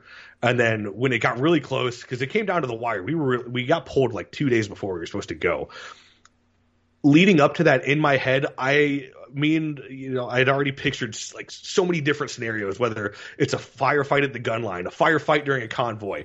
If I have to go into this fucking house and clear this room, I, and I like you start losing sleep. You start losing sleep over this. Um, and it starts, it, it's fucking nerve wracking to think about. And you want to go in with the great mindset because you got your buddies with you, you got your, you know, hockey, you got your teammates with you, you got your boys, but you're in a role where, you know, it's, you got to think about this shit. And so we had my buddies with me, but we're all of us are like, you know, it's basically all of us are enforcers at that point. Um, and so that's just the mental aspect. That's what I can relate it to. And that was just one time it happened to us. We never ended up getting deployed. These guys that did it, this is, you know, they get done with one game, it's right on to the fucking next one. They're already thinking about the next fight. And so, like, to go through that over and over again, I couldn't imagine it because I was stressed as shit for a, a month and a half, you know let alone doing this for an entire season over and over as a career. It's it, the mental aspect of this role of enforcing is so like crazy and it's just such a deep dive that people just don't understand. People just see the fights and think, "Oh, big dummy drop gloves and throws hands." It's, it, there's so much more that goes into it, and it's just it's so it's such an underappreciated role that I still even to this day with all the information, all the knowledge we have out there on it, it's still just people just turn a blind eye to it and have no clue what the fuck they're talking about. Yeah. So I'm sorry that was lengthy, but that's kind of like what that's, no, that's just true. what I think of, and that's what I yeah. related to. Yeah. And I mean, and to relate it now, I mean, okay, there's fight limits, and maybe some of these teams don't have a guy, and it's like, okay, maybe that's this is kind of a night off. I won't have to. You're still on your guard because you still got to play the role a little bit, but now you yeah. can play more bully. You know, if you want, you can start bullying teams a little bit if they don't have a guy or whatever. But it's like again, you go back to the like, well, the '90s or whatever, when every team, like you read that wheeling. Imagine going into wheeling with all those guys sitting there. Like you're not like, yeah, I'm not doing it tonight. oh yeah, you are because yeah, you're not taking a night off. No, so it's like you decide who you want to fight because you're you're fighting. That's just the way it is. And then it's like, oh, the next night and wherever they got two guys, and it's like it just doesn't. It wouldn't end back then. At least now, maybe you got some kind of relief a little bit, but it's like even then, it's like I'm not that I'm trying to downplay it's easier for guys now, but it's well, kind of is because I mean, well, not easier in the sense it's still mental, still physical. I guess just the sheer numbers makes it a little right. a little more palatable, palatable maybe, but I mean it's still. But like you know, like like opening night with Jacksonville versus uh, the, versus Florida, you're gonna tell me right now, Travis Howe and Kyle Neuber aren't thinking about each other the entire time. You know, they're playing that fight in their head 14 times before. Oh yeah, they even bust. You know. Yeah, well, and then now with the technology, of course, and everything else, I mean, now you can go on YouTube and now you now you can watch the guy. At least yeah. back in the '90s and stuff, there was no footage, so you didn't know. Like, I mean, you weren't sitting there watching. Well, maybe if you were a fight tape guy or you knew a guy that could get you some footage, and maybe you played some fights, but overall, you were kind of going into it blind. Like, oh, I heard he's tough. I I heard he's tough and he's right-handed. That was basically the scouting report. You know, right. I mean, now, I mean, you could watch well, I guess you can't really watch East Coast League footage, but any other, I guess you could watch them and you could watch Neuber OHL footage, I guess, you know, or some AHL stuff. But I mean, you know what I'm saying. I mean, you right, can watch yeah. the footage of the guys unless it's the East Coast League, then you can't. Then you're still going, the East Coast League's still 1996. You're still going into it blind. But, um, yeah, you know, but, uh, yeah, I mean, so you now you've watched this this dude on YouTube, and especially if he's like killing guys, then it's like, oh wow, that's great. I get to fight him tomorrow night, or he's coming for me tomorrow night. It's just like, yeah, the mental and physical toll. It's uh, it is something that these guys take. And now, here's a word from our sponsor. It's NBA playoff time. That means big hoops action with DraftKings Sportsbook, the official sports betting partner of the NBA. Get in on the excitement every game with the touch of a button. New customers can bet $5 pregame moneyline bet and score $150 in bonus bets if their team wins. Plus, everyone can score a no sweat same game parlay every day during the playoffs. Open the DraftKings Sportsbook app, opt in, and place a same game parlay on any NBA game. If it doesn't hit, you'll get a bonus bet back up to ten dollars. Guys, I'd make this Sunday. I'd look at the Lakers. I mean, you always got LeBron, right? And uh, Lakers' hottest team after the All Star break. Kind of, they had to win to get in. They won their last game. They're out. They got the momentum going. I don't know. I would. Uh, I know they're about a three and a half point underdog right now to the Grizz, but uh, I think uh, I think that might be the the Lake Show might be something to look at there. So download the app now and sign up with promo code THPN. New customers can make $5 pregame moneyline bet, score $150 in bonus bets if their team wins. Only at DraftKings Sportsbook with the promo code THPN. Eligibility restrictions apply. See show notes for details. And now back to your regularly scheduled program. Well, anyway, what, what I, I was going to say, we're like uh, almost an hour in, and we haven't, yeah, we've yet to discuss East Coast League. Um, Yeah. Well, not that we're going to go that in depth and break down every roster or everything else, but just like, and I know uh, you have an episode coming up with our friend John that you you guys break down your Clash of the Coast tournament and the results and everything else. So I don't want to walk all over that because you're gonna, and I'm pretty sure obviously we have similar listenership, so I'm sure whoever is listening, you know, are going to listen, so we don't have to chew our food twice. Right. I won't make you do your episode on here, but um, uh, in- terms of the East Coast League, uh, who are kind of the um, well, I guess I'll get it right out of the way right here. If you had to do like a like a top five kind of thing, who would your uh, who? Well, okay, I'm now I'm going to throw you on the spot. At this, who is your top five now at the end of the year? Seeing what you've seen, and who is your top five at this? Like, was it did it change at all? Like your five going into the season and your five at the end of the season, did it change, give or take? I mean, I'm not saying oh this guy's one and this guy's two, but just like the guys who were who were there, are they still there? And was there any surprises? I would say I would say the kingpins of the league are still probably the kingpins of the league. I don't think it's changed, and maybe their placement. Like I wouldn't put Anthony Collins as high this year, and that's no knock to him or his fighting abilities, just because he didn't have the number of fights. Yeah. That's another thing that plays into this. Is that it's with with the ECHL, it's so division heavy because of course the budget's lower. They play a lot of the times it's just bus rides or plane rides within the division, so they're not traveling. The travel expenses are pushed down. So if you don't have, you know, you got an Anthony Collins in Kalamazoo, you might not have another another guy of that caliber in that division. Um, to me, the South Division was, I was, I was a little bit more excited for it, and the as the when the year was, um, or excuse me, before the season started, because that was when Savannah was supposed to have Cade McNally, which that of course fell through, and Yeah. uh, Nico was starting out in Florida, but then he ended up going to Savannah, which was still the South Division, so it was still good. But I would say probably like the top five in the league.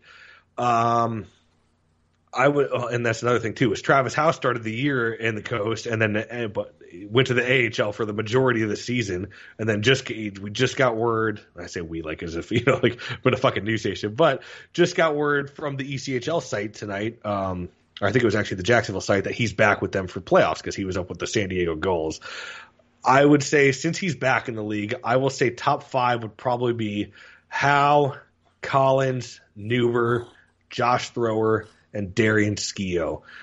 The the one I'm probably missing, and I'm sure people out there are probably screaming the name, but is Garrett Klotz. And the only reason I don't have him in is just because, well, I want he's a legend. He's already. I don't think he has anything to prove. I don't think Garrett Klotz has to prove to anybody how tough he is. If you go through his fight card, it's unreal. Um, and the problem with him though is just he's just been he's been riddled by the injury bug. He's out in Rapid City. I just for me with the ECHL right now, I just look at the guys who are more active, and just Klotz just hasn't been as active because he's been injured. And again, he's widely vet at this point. It's not like he's he doesn't have anything to prove. But I will say when he does fight, um, he doesn't he doesn't lose. So he he does look good when he does fight. I think he only had one or two this year just because of injury. But I would say the top five are definitely Howe, Collins, Neuber, Thrower, and Skeoch. Probably in no particular order. Um, because all those guys are interchangeable. I, I guess maybe if I were to say the top dog would probably be Travis Howe. Pro- probably. So I would say that's probably the top five. Um, and Travis Howe looked really good in the AHL this year too when he was up there. I don't think he lost a fight either. I was just say he did look really good in the uh, Yeah. yeah, and it was uh, yeah. I was gonna say like how much of an effect did it have not having him around in the East Coast League? So actually, what's funny is that is Jacksonville and Florida didn't play each other nearly as much this year. It seemed like it seemed like they played a lot more last year, and those were always like those games were always good because Jacksonville uh, they lost a lot of their toughness. They brought in I think it was Sean Leonard, the Leonard boys. They're Steve and Sean. I can't remember which one was which. Um, which team? Because one of them went to Iowa, the other one went to Jacksonville, and those guys are definitely willing guys. But there's it's not like the caliber of Travis Howe.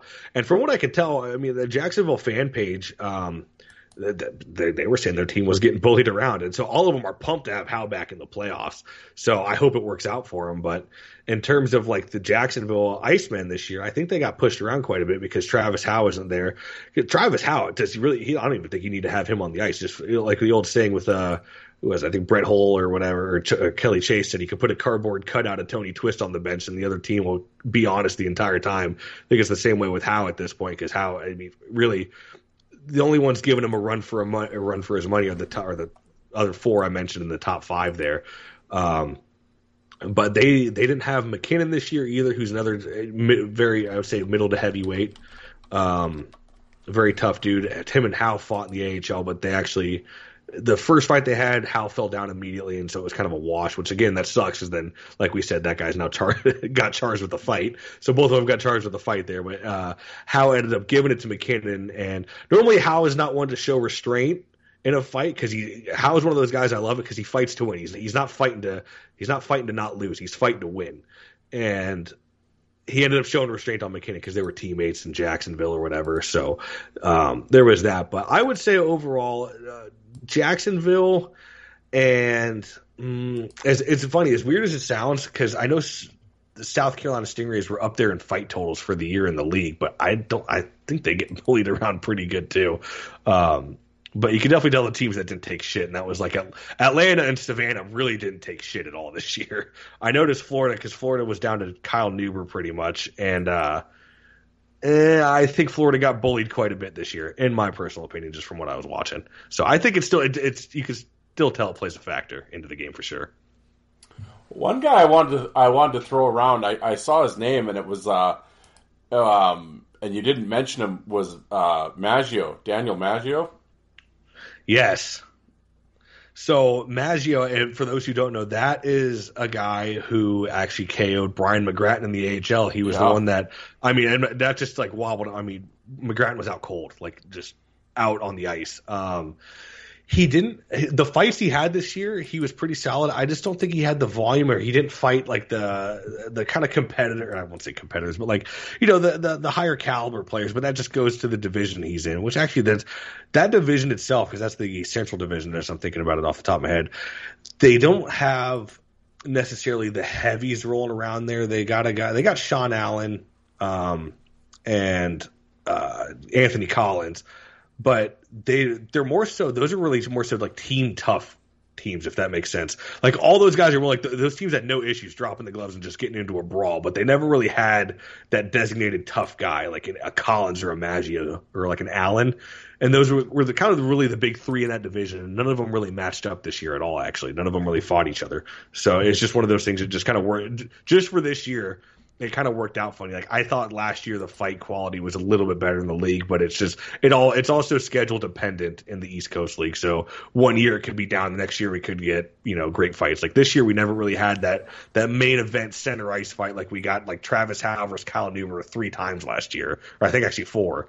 Um, or uh, you know Skeoch versus Allen like last year they actually fought but they didn't fight it at all this year because they're now now they're in separate divisions so it's it's so hit or miss. I think, and it's not a it's not a slight to the guys. It's just a scheduling issue, or you know, just when the time is right to fight. Because again, this is the it's a ten fight rule, so then they got to kind of pick their spots. So, um, but Dan Maggio, yeah, definitely a tough dude for Fort Wayne. I think they're going to try to bring him back next season too, but we'll see. But yeah, I'm down with Maggio. Yeah, no, I noticed his. I'm like, I yeah, I noticed his name, and it was like, you know, I know that guy. Um, Yeah.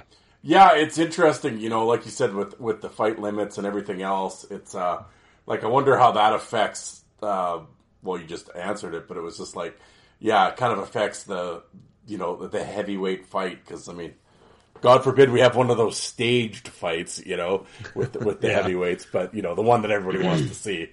But it was like you said, it was just kind of odd that it just well, not odd, but I mean, almost wonder. It's, it, I mean, that's how hockey's changed too. And I mean, and again, it can be argued if that's good or bad or whatever. But it's like pretty much back in the day, the heavyweights were going to fight the heavyweights. Like it was like let's Yeah. we're going to see who's who here. We're going to you know a top dog and you know and now and like you said, this year it just didn't seem to happen. Yeah, and uh, it was like, and you could tell when the fight limit came into effect too. And you look at a guy like Nico Blachman when he got to Norfolk, he was I think it was when he was at nine fights because Nico now has eleven on the year, but it was when he had nine fights.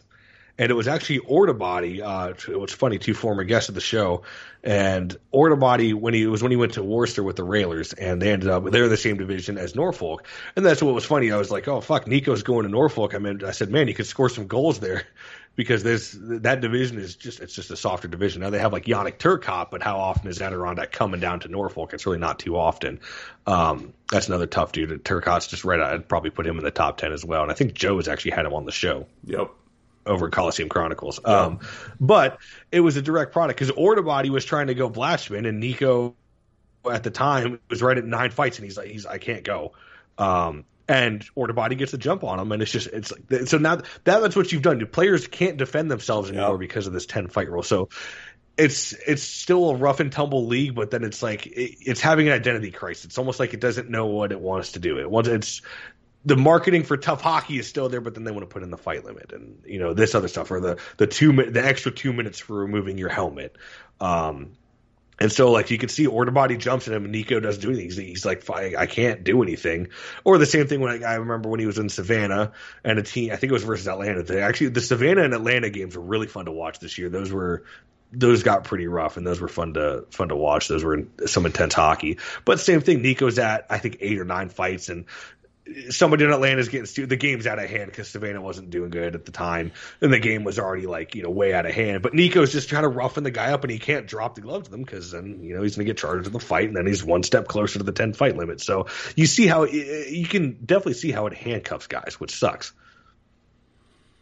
Yeah, and it, and it's just yeah, it's it's just interesting how yeah it, how things have changed and Yeah, um, well, like looking at the fight list, the one uh, you know, like you said, it, obviously you were throwing out the names of the big boys, but uh, the actually the league leader with thirteen was Justin Nachbaur, young yes, guy. Justin Nachbaur of Greenville, and it was funny. And I, it was just the other day. I think it was when I was talking with John right before. I think it was before we did our episode. I said, "Holy shit! Look at Nachbaur coming!" And I mean, he was because he had just gotten suspended again. Because after, for for those that don't know, when you hit the ten fight, it's a suspension for a game, and then I think once you get to, I think it's twelve or fourteen. It goes from a game to two games at that point, and whatever.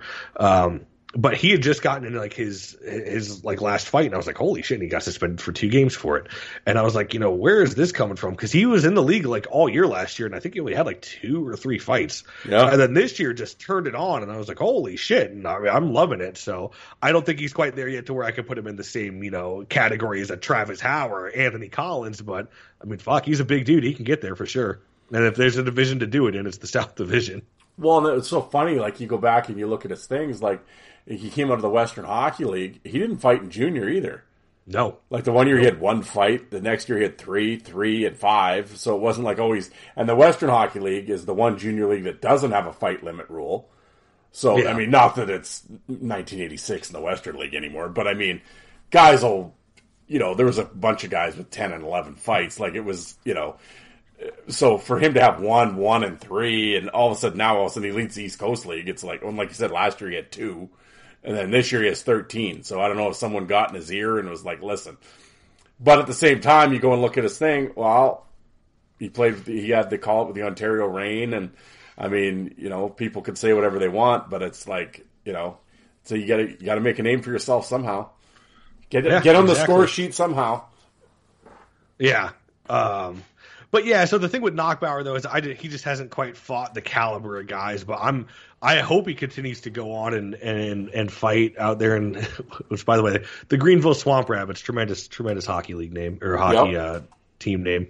And it's funny because if you actually you know it's a total sidetrack here now that we're on the um, topic of the Greenville Swamp Rabbits, but their color commentator is like most thick Southern Car- like South Carolina accent, and sounds like he's like like this happens to be a side gig he found into. Like this man was tailor made for like the dirt track Friday night races out in South Carolina, and it's just like tremendous broadcasting. He's so, he's so biased for the Swamp Rabbits, but like I, I make an exception. I'm like I fucking love this. Like just minor pro hockey with a thick Southern accent. It's tremendous, just tremendous. Oh yeah, it's one of those things. uh, I mean, even with all my old fight DVDs and stuff. Oh, what DVD is it now? Well, I blew that bit. Uh, yeah, I had a story, and now I just completely forgot what it was. Who? What the hell? Oh, Knoxville. I have a Knoxville Speed DVD from like nineteen. Jeremy Thompson's playing on it. It's like 1997 or 1998. Oh, and oh, if you for people that want to know what I'm talking about, go to my YouTube channel, Fourth Line Voice. Type in Jeremy Thompson UHL, and it's go click on it. You'll listen to the announcers. Oh yeah, it's like they went and found two Billy, you know, uh, you know, Billy two- Jim and Billy Joe. oh yeah, and they put the hooch down and get get in the broadcast booth and do this game. And oh yeah, they're just it's right out of yeah, just backwoods hill. And I'm just like, oh yeah, like these guys should be doing the dirt track races on on Friday night. But we're gonna stick the the races ain't happening, so we're gonna put them on the well well in the off season we're gonna put them in the hockey rink. And uh yeah, tremendous. Oh yeah, that's exact. That's and, exactly and you know they're just loving it too. Like Oh yeah, like the first, it was funny because uh, when this is going to sound bad, but the last year the away com like Florida's home commentator Mike Kelly is actually a really good commentator and is actually pretty not really biased towards Florida. He calls it like it is, and I, I've actually really enjoyed his commentary. But the away announcer for Florida, it was a different guy, and um, I don't mean to be rude. I'm not a commentator, so I don't know how it is, but it was fucking brutal. Um, and so it was the first game they were playing against Greenville because we're new to the league, so we didn't know what was going on. We're New to Flow Sports, so I turned it on. I'm like, all right, well, I can't listen to this because I'm gonna fall asleep listening to the other guy. So I was like, well, let's just see how Greenville is. And then all of a sudden, you just hear the the, the play-by-play guy doesn't have a southern accent. It's the it's the color commentary guy. And then like you know, Neuber starts bullying him, and he's just, oh, you just get the heck out of here, Neuber. Just go back. You don't need to be out here on the ice like that. Like you don't need to be doing that to the rabbits. It's just like stuff like that. Like it just sounds straight out of like Michael Waltrip from fucking NASCAR. And I was like, this is this is fucking phenomenal. Like I found my niche. This I think it was at that moment I was like, yep, I'm I'm gonna like this league. Yeah. Oh yeah. Yeah. It was just. Oh yeah. I remember just listening to it, and it's like, well, like I said, you're so used to like NHL guys and stuff like that, or Right. TSN or Sportsnet, and it's like. You know, not that those guys don't suck too, but I mean, you know, now and again, but not like this is a whole different level. Like, or it just, like you said, just recon, re, it just confirms minor league sports, and it's just Yeah. like, oh, this is great. yeah. Hundred percent, man. Yeah. Hey, one name, uh, like I said, I'm kind of, uh, uh, you know, and folks, I'm going to be the first to admit, like when I'm bouncing around, like I said at the start here, I'm going to have Alec on talk about the East Coast League. I mean, I know some of these guys and some of the names and stuff, but overall, I'm like completely in the dark here on a lot of this stuff. But one guy I wanted to ask about because I know he made a bit of noise back in the day was Patrick McGrath. Um, who was it? On. Mike McKee. I don't know. Did you ever watch Mike McKee? Oh, Hold yeah. on. Are you still there? Yeah, can you hear me? Yeah, I, yeah, I lost you for a sec, but okay, hold on. Oh. I gotta write it down. I gotta write my thing down. Oh, hold on. All right, we're back at it. Yeah, I had a, I had a bit of a uh, audio issue. So we'll. Uh, well, I was asking about Patrick McGrath. Uh, yeah, and I was. We were just kind of talking. Yeah, he was the cat that uh, I remember him in, in Wheeling and in Wilkes-Barre making a bit of a name there back in uh, you know kind of 2013, 2014. Like I said, as I, as I'm kind of going through the league, I'm I'm kind of getting uh, surprised, but, or not surprised, but just kind of some of the names that have popped up. I was like, he's playing there. Like, oh, okay. Yeah, I didn't think he was still around, but like Maggio being one of them and stuff. But um, Yeah. but uh, well, and like we and we talked earlier, and I, and I of course being in Saskatoon, I watched him play junior and, and everything else, and I know he's got obviously the injury bug and everything else, but uh, big Garrett Klotz, what? Uh, yeah, tough. Another tough season injury wise. Yeah, unfortunately, Klotz, I think is just he's just getting up there with age, maybe, and he's just getting injured. But every time he fights, he just dom like it's just not even close. He just dominates. I don't think he's had a close fight since um, oh man, maybe since like the 1918 or excuse me, 1819 season or like 19. Well, I don't even know if they had the 1920 because that'd have been the COVID year, and I know like three quarters of the league fucking shut down for that. Um, but Klotz always looks good, man. He always delivers. And he's he's mean too. He doesn't give a shit. Even even to this day, he still does not give a shit. Um, I think he uh, he fought twice this year. I think off the top of my head, I know for sure he fought Kelly Bent, and Kelly Bent's a guy, not a big guy, but he's certainly willing, and he just didn't. I mean, it's it's Garrett Klotz, so you're not gonna. You're I'm sorry, you're just not gonna win against Garrett Klotz. Um, you get a guy like that, and that's where you start to see the. And I think this is where you really start to see the the style and play or the generation gap for different play. Like you see a guy like Klotz and what he did in junior, the AHL, and he's been in the ECHL forever doing the role. And you get a guy coming out of junior now and you Yeah. think, you know, oh, he's got, you know, seven fights. Oh, he fights a lot. Well, fuck, seven fights. That was training camp for Garrett Klotz circa, Yeah. you know, 2006 or whatever. So it's just, that's where you really, you really start to see the difference between the old breed and the new breed. And it's the same thing with Kyle Neuber. Like he fought Chris Ordoobadi this year. And I love Chris Ordoobadi too. Very willing guy, super cool guy. Um, had him on the show. He sent me a fucking uh, Worcester Railers hat. Stu- Definitely didn't have to, so I appreciate that. But you look at him, he fought Kyle Neuber twice this year. He actually did pretty well in round one. But you could see round two where you could just tell, and one, I think in round two it helped that Neuber was pissed off as well. Neuber's a guy who I think I always think he, as much as I enjoy him, I think he always fights better when he's actually angry. Um, and something happened with Orlando. It was, of course, it was the one game I, I, me and my wife went out for like dinner, and I'd I'd missed it, so I didn't get to see like the shenanigans that led up. But everybody had said I think somebody on the Solar Bears did something and they didn't own up to it, and so Neuber went out and just fought Ordoobadi, and you could just tell how Neuber was able to just dominate the fight and take it over. And again, it's the same thing. Orta a willing guy, but has he's you know. I just posted today, and you talked about it. You look back at Kyle Neuber; he's been doing this for like versus like Luke Gazdic back in juniors in 2006. So Eh, you don't get any. Body's not fighting the the Gazdics coming up from from junior. It's just it's just not a thing anymore. So you definitely get to see. I, I think the top dogs will still remain the top dogs until they're pretty much out of the league because it's just the, the the the gap is just so big there between their pedigree compared to other guys. Well, yeah, and it's and it's, it's a topic that I've brought up before on the show, and it, and it's like, yeah, when you see this gap that's coming with, you have guys now that have coming, well, except for the Western League, but even then they don't really fight that much. Well, they still fight Yeah. more in the other leagues, but you have with the Quebec League and the OHL with their fight limits, you have these guys that are coming out of junior, or they played junior A where they didn't really fight at all, and they played college, and now they're coming into the pro game with maybe one or two fights in their life and they're bigger guys and they play physical and they get matched up and it's it's all well and good when you're going to fight a Justin Nachbaur or whatever a guy like that that's similar to you and whatever. But all of a sudden you start playing physical and you get a Neuber or a Skeoch or a Klotz or Colin or the, these guys that are old and they've been around. This when bad shit can happen. And it's like Yeah. and it's the same thing in the NHL oh you have these young guys coming up and oh they're tough and they're gonna fight Reaves or they're gonna fight Lucic or you know, and it's like some bad shit's gonna happen because these guys they they're not they've never fought anyone like these guys. Even if they fought a couple times in junior last year, you're not fighting guys that like Neuber, like like you said, Kyle Neuber is in, in the OHL and he's fighting Anthony Peluso and Luke Gazdic and like legit killers that went Yeah. on and played the enforcer role. These guys are just fighting other guys that I said they'll fight, but they're not fighters. There's Yep, a difference. exactly. There's a difference, and you're and it's that.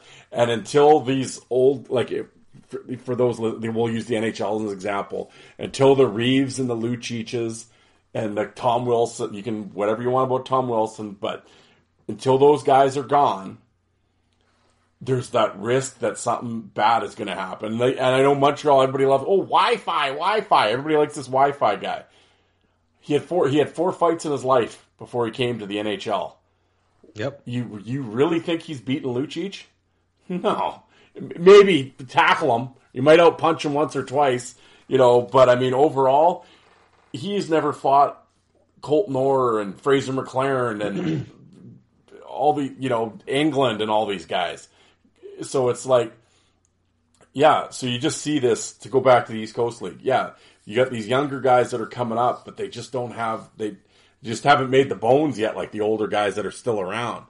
And it's like, you know, but they they're trying to make a name because how do you make a name? Well, I'm going to fight Garrett Klotz because he's the baddest dude, or Collins or Neuber. Like, I mean, I get why they're going to fight these guys because they have to, but it's like, you know, I I just hope something bad doesn't happen to one of these kids because, you know, Yeah. Well, a, a prime example of it also was this year, and it was actually Austin Crosley. Austin Crosley, very tough kid coming out of junior. Um, ha- he had an, I don't, I'm trying to think if he had that many fights while he was actually in junior. Um, but I know last year was his, it was his rookie year, and he had quite a bit. He had, I think, 11 fights just last season. Um, looking, yeah, he had a D, they had 13 fights, five fights, six fights. Um, well, coming out of the Western League with no fight limits. Coming out of the Western League, all right? Yeah. But the problem is, even though this is the Western League circa 2016, Yeah. so it's this is you know a little bit different. Then he fights Travis Howe this year, and the skill gap there in that fight is it's put on display to the T. And you could like, and there's no disrespect to Crosby, but I don't even think he got a punch off at Travis Howe. And he, I mean, he gets out of the fight, and Austin Crosby's visor is just red. Um, I, I give Crosby all the all the credit in the world because he he didn't go down. But if you go back and I, I, the fight should be on my YouTube channel, just look up Travis Howe versus Austin Crosby. Tell me which one has been making his bones fighting over a few years, than as opposed to a guy who's kind of come up doing it here and there. And Austin Crosby did a lot last year, but again, this is the same thing. That extra caliber, that that extra step, it's it's a lot bigger step than people think it is, and that's when it gets dangerous. Yeah, and it's and like you said, right? It's one of those things. Yeah, you fought, but who are you fighting too? Yeah, Like you're fighting guys that, like you, have not really fought. So, and again, And, nothing- and, and Nico, I think, realized that too because he fought he fought quite a bit in the QMJHL. This was before the uh, you know the the whole band thing happened. But you look at him, and you know, I think Travis Howe humbled him real quick last year, and he, he knew, and he's like, well, fuck, I, I got got to do my homework next time. And uh, you know, he fought a guy like Josh Thrower. Josh Thrower TKO'd him this year, and Nico did well in round one, but this was round two with them. And it's like, you know, Josh Thrower, I think, just took notes and just knew what to do at the time because it's Josh Thrower, and that was that's one of like him and Skeoch are probably the last guys coming out of the dub that really like you know kind of put it on on display because Josh Thrower was still a later guy in the dub, but still definitely a tough dude. Um, but I think you can still see the gap even there with a guy like Blachman, as much as willing as Nico is, and he also doesn't have the size that you know a Travis Howe does. But at the same time, it's like that's who we're that's the difference of uh, of, of fighting here because it's like you know Domi didn't have the size on guys back in the day, but Domi was came out of the OHL fighting, so he knew what to do against guys like Probert and you know Brashear or whatever the case is. So he wasn't getting completely knocked out or anything like that. So it just it, it's it's always going to well I shouldn't say it's always going to be there. It's there in hockey now. We're really starting to see that transition of the old breed to the new breed and the difference in calibers of fighters. I think it, it's the the best way to see it is actually probably in the minor pro leagues like the AHL or the ECHL because you look at a guy like Gallant too, like Alex Gallant up in the up in the AHL or Brett Gallant. Um, have they lost a fight in the past like three years? Probably not because no nobody's coming up doing what they did. Fuck Alex. Alex came up through the SPHL. I, I don't know if Brett did, but I know Alex came up through the SP. Um, yep. fighting anybody and everybody. So it's like we're this is that we're in that time now where we're starting to see kind of the changing of the guard, but it's like you know these don't don't don't call that guy you know the old geezer who doesn't know what he's doing. You know this he'll fucking floor you real quick. yeah, it's like that. Yeah, you're right in that middle of that transition period, and it's Yep. like you know, there's going to be another two three year window, and then it should be all turned over by then. You know, the Gallants will be well, Alex might still be around, but Brad will be retired, and Gallants will be retired, and you know whatever, and Collins and them will be on, but and Neuber and stuff. But it's like, yeah, it'll be uh, until that period. You know, we could uh, could see some ugliness, but. um well, I'm not going to keep you for too well. We yapped for a long time here, and I mean, you know, we can only go around. We talked about who the tough guys were and everything else.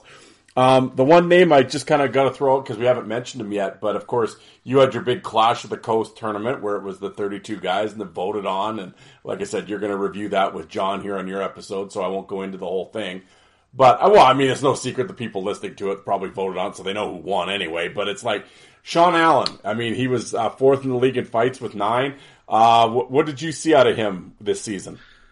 Yeah, so I love Sean Allen, man. He's a dude, and like he's one of those guys that he'll fight, and he's he's definitely got some size. I want to say Sean Allen, he might be six four, six five. Um, because I know when he went he went toe to toe with Skeoch last season, and they looked pretty similar in builds. And Skeoch's another big dude, um, and that's actually ironically enough they fought last year, and then that was that was who ended up in the finals was it was Darian Skeoch versus Sean Allen, and Sean Allen ended up winning by all of 14 votes. It was like the tightest fucking poll ever. But Sean Allen, man, I love him out in Cincinnati, and um, he's definitely he's a willing guy. He'll stand in there and throw, and he stood in there with Darian Skeoch uh, last year. I'm trying to think off the top of my head who else he fought. He had another really good one. It was last year. I thought last year was a better year for him in terms of fights, but this year was still pretty good too. Um, and he's one of those guys too. Like afterwards of the fights, he'll hype up the crowd. Like everybody in Cincinnati loves him. He the the amount of support that Cincinnati uh, came out and showed for Sean Allen during the tournament, and it's it's it's funny. You could almost see like in the tournament as the time as you know the tournament goes on, more and more fans start hearing about it and voting for it. And everybody loves Sean Allen in Cincinnati. So it's good to see that folks still love the tough guy out there too. Was it Dawson, I mean, ha- was I it Dawson they, they Butt that he fought? Yes, uh, that's who it was. It was Dawson Butt. Yeah. Dawson Butt. Yeah, and well, you interviewed his old man.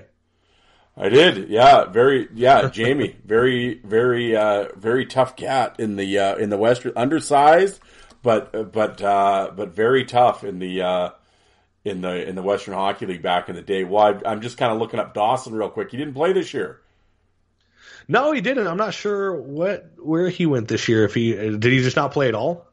No, like, or did he go to Europe? Oh, I, no, I not no at clue. all. So I, maybe he went back to school. I mean, because he played, uh, you know, a bunch of the years in the Western Hockey League. So I don't know. Maybe he's using his school shit and, you know, uh, played his year of pro, said he did it, and moved on. I don't know.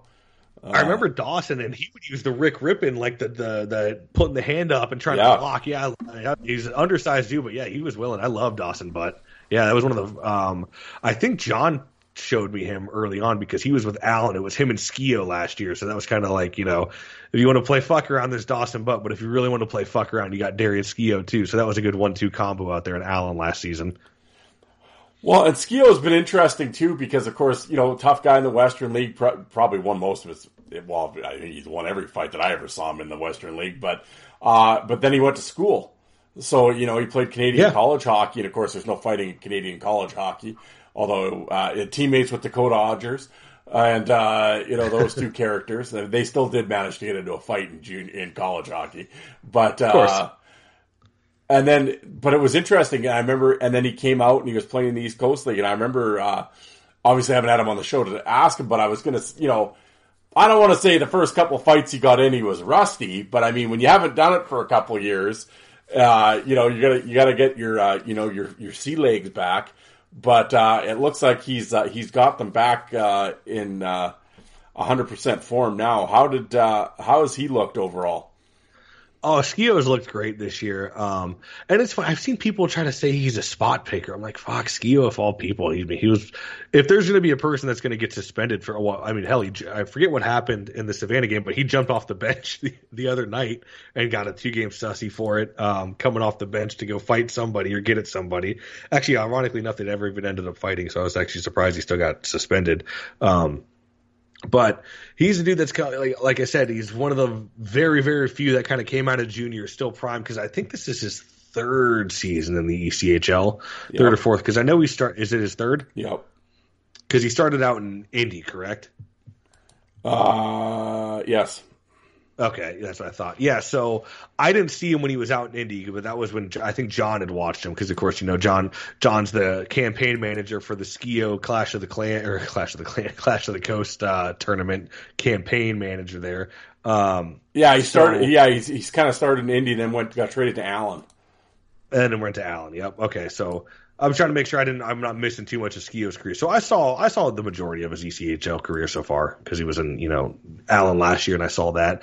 But yeah, he's a dude that's you know come up big dude. Uh, I think he's like six six, and he had actually a really he had a really good fight with a guy named Garrett Cockrell this year, and that was out in I think it was in Savannah. But on all nights, you can look it up on YouTube because I, I I have it up on there. Um, and it was the Dumb and Dumber night. So they got the the bright one one one team's wearing the bright orange suit, the other team is wearing the like the baby blue suit or whatever. Uh, you know, jerseys of course. You know, I say suit loosely, but oh yeah, it's Dumb and Dumber night, and they're going out there and throwing down peak minor pro hockey. And Skeoch uh, ends up getting the dub against Cockrell. I'm trying to think of anybody it was funny because that was the one thing I, I told John. I said, "Man, I, I really hope we get to see Skeoch take on Neuber because I was like, that's just, that's a you know marquee matchup."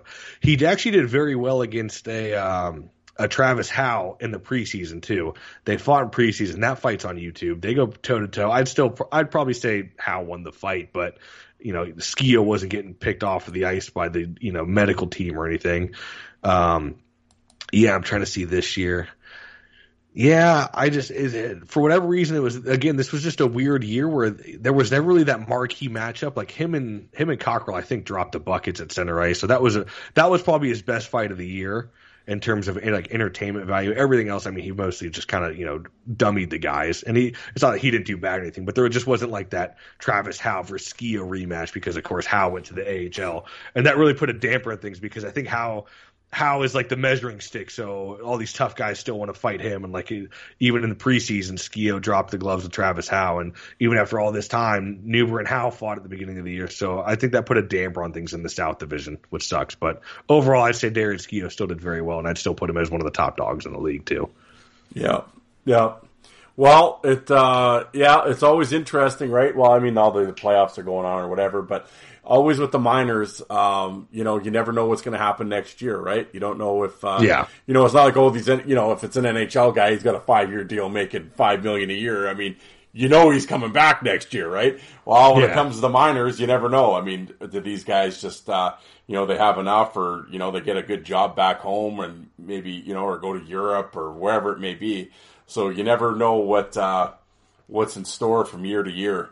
Because, like you even said, right, just the year previous, you know, 21 22 was probably a stronger year fight wise than this year was, Yep. you know, or Yeah, at least better fights like- or whatever you want to call it, right? Yeah, well, you had, and then I think this year they, I was like, I, if you would have told me Travis Howe was getting caught up for like over 20 games in the AHL this year, I'd have told you you're fucking crazy. Because, like I said, I want to say he was on a one way contract in the in the in the coast because um, Jacksonville's farm club or their parent club is the Hartford Wolfpack, and he went to the San Diego Gulls.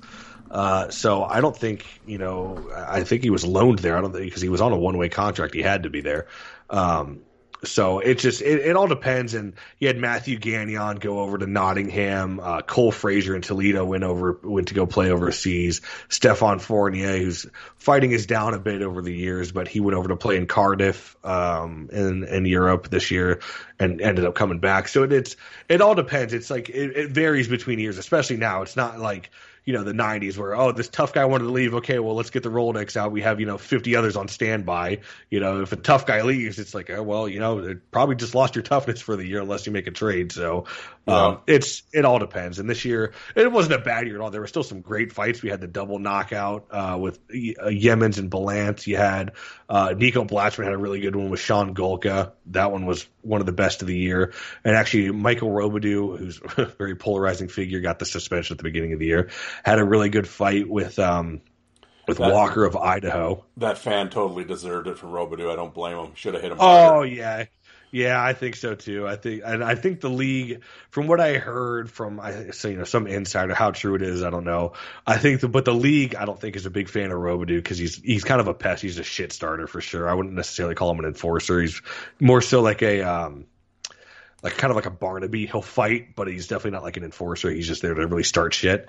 But I think the league wanted to come down harder on him, but they at the same time they saw the footage and the they were like, well, you know, the fan kind of asked for it a little bit. So we, we, I think they really wanted to give him like 20 games or something, but he only ended up getting I think 12 or some something like that. I can't remember off the top of my head, but yeah, I think the fan deserved it too. yeah. No, like, I, I have no sympathy for any for any idiot that's going to hang out and yell over, hang over the rails and yell at shit and start shit, and it's like sit down. Yeah, like you're exactly. a goof, you know. So, but uh, well, man, that uh, you know the you know we'll see what happens with the East Coast League and uh, you know with uh, with the fall next year in the spring in the fall. I get in the spring, yeah, in the fall, and uh, like I said, every year is a little different, right? And you never know, and uh, you know, and especially the, as we say with minor league hockey, it's such a it's a no, so, so, nomadic, right? I mean, you know, guys come and go, and uh, you know, and it'll be interesting. Like, I mean, you know, with Gagnon, the way he bounces around, I mean. I mean, I don't. Did he even fight Nottingham? I think he had won or something in Nottingham. I, I think he, fighting's pretty much become non-existent in the UK. So it's like, I mean, I don't oh, know. It's crazy. I mean, is he going to be back in Trois Rivières next year? I mean, that would be something. Imagine if he showed up. Yeah. Well, well, fuck. When he he was there, he was like the fucking boogeyman. I don't think he lost a fight when he was in Three Rivers last year. Yeah. Um, yeah, I think he had like all of two fights in the yeah. UK this year. It's so funny to see, and this is from the same league that had Brian McGrattan and Cam Janssen out in Nottingham, yeah. like you know, six years ago. yeah, Zach Fitzgerald and all those guys. Yeah, and now it's like, yeah, Gagnon just can't buy a fight, right? It's just like, well, oh, even back in the day, you go to like Cairns and Anglestad, fucking throwing down over there too. Yeah. well, we were uh, talking off air. I said, you know, I said, shit, one of these East Coast League teams. I said, if you gotta if you had a, it's too bad it wasn't like back in the day. If you had a couple tough guy, if you had a tough guy coming into town and you didn't have anybody, I said put the phone call and get Daniel Amesbury up from Danbury. Let's uh, let's see it. Throw him in the East Coast League for a road trip one weekend. That'd be pretty fun because you know if I go, was a you know he'd go for oh, it. Yeah. If I was a bottom feeder team and I knew I wasn't making playoffs, oh. Amesbury, you're on the next fucking bus over here. Absolutely. oh, if you knew like Blatchwood of these guys were coming into town on the weekend, I would be running promo videos of diamond hands all over the place. And yeah, because I don't think you'd have to tell him twice to fight Blatchwood. I don't think Nico would need to be talked into it. And uh, no, yeah. I don't think there would be much convincing. Yeah, no. I think if if Norfolk, I hope Norfolk keeps Nico next year. One because I think he's he's doing well. He's found his stride there. I think in terms of uh, you know contributing on the score sheet as well. But two, the selfishness in me to just go see a game there. But they got to do like a you know I, have always wondered why, and I don't know why Florida hasn't done it. Because actually, this year, Florida, uh, or excuse me, this year, Kyle Neuber became the all-time penalty minute leader for the Florida Everblades, and he's actually got like 700 something. It's actually kind of actually way higher than I would have expected. Um, but I don't know why they haven't done a Kyle Neuber bobblehead night, or next year they got to do like a Nico Blachman bobblehead night. Like it, that would just be like it'd just be like hotcakes. It would sell so fast. Oh, yeah. Like, well, I don't know why. Never mind bobblehead. Get the bobble fists. Yeah, yeah, there you go. Yeah, like the old uh, fuck. I think I got the old Bombi one hanging up there somewhere. Yeah, the old, you got the fist that shake with the springs on it. Oh yeah. oh, why? I don't. We should be in a marketing department. Why do they not do this stuff? I don't understand. Like you said, you got Neuber's jersey going for more than anybody's. Why would you not have a? Why have they not done a bobblehead of him to begin with anyway? Yeah. Oh, and he's got a tooth missing too. Get him with the tooth missing yeah. smile. It's perfect. It's fucking perfect. I don't know. Oh, I, I, and Nico is so animated after fights. You could put yeah. him in any pose you want after fights, you know, or whatever. It just be. It's too easy. It's like fish in a barrel. it is, and they don't. And they don't do anything. I don't. I don't. I don't know. Whatever. Times have changed. I guess. I don't know. Yep. But I, I think people are probably getting time to change the channel. I mean, with this show. But yeah, uh, for sure. Anyway, man, I want to thank you for coming on the show. I mean, I'm talking to you like you know, we're not going to do this again, but I'll probably have you on in a few weeks. I don't know. We'll find something else to talk about. But in the meantime, where where can the uh, where can the folks find more of Alec? Oh, just what they need more of Alec. Yeah. Uh, well, you can just search Five for Fighting podcast on all social media platforms Facebook, Instagram, Twitter, and the podcast will pull right up. You can follow the YouTube channel. I'm not quite as active on there as I used to be. Um, because it's kind of hard just to like, going around to try to find ECHL footage after they took down the channel kind of gets tired real fucking it gets old really quick. So I apologize. Um, but you can still find there. I still uploaded a couple fights here and there. I uploaded Amesbury's last fight. Um, but all social media platforms you can find the podcast. And same thing with uh, where where to listen is Apple, iTunes, um, you know, Spotify, Google, Google Play, whatever it is. It's all there. So I'm not that hard to find. no, and like I said, his next ex, next episode. When's your episode coming out? Thursday. I got it scheduled for Thursday. I'm gonna. I just got to record the intro for it tomorrow, and then I will have it out Thursday. But it's me and John from the old Hockey Fight League Yeah. doing a bracket wrap up episode. Yeah, he's gonna do his Clash of the Coast wrap up. That'll be fun to uh, to listen to, and uh, you know, it, it's gonna be the Skeoch hour. I know it's gonna be with John on there.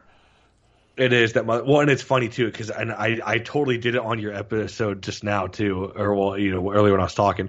Instead of saying Clash of the Coast, I said Clash of the Clans, which is a fucking like phone app or whatever. Oh, yeah. And I only and and it it came into my head because John was like hyping up coming onto the show or whatever, and he's like, yeah, hashtag, and put the hashtag in wrong, hashtag Clash of the Clan. And I was like, "Fuck! I'm bringing you on. You can't even get the damn hashtag right for Clash of the Coast." And then that, I don't know why that popped into my brain. I was like, "Now he's got me saying this. This, this thing is going to be the fucking Clash of the Clan, Clan tournament next year, apparently." So who knows? Yeah, well, there you go. And I mean, I know that was uh, met with a lot of uh, success, and uh, that was a fun tournament. So it'll be fun to listen to you guys break that down. And uh, but it was fun to uh, just kind of uh, well rant and rave and bitch about fight limits and everything else. And uh, I talked a few fights in the East Coast League, but uh, I want to thank you again for coming on. Thank you very much. yeah, thank you for having me, man. It's always a pleasure. And anytime, I'll, I'm more than happy to come on whenever you're hurting for guests. Absolute rock bottom. Here we are. yeah, have a good one, man. You too.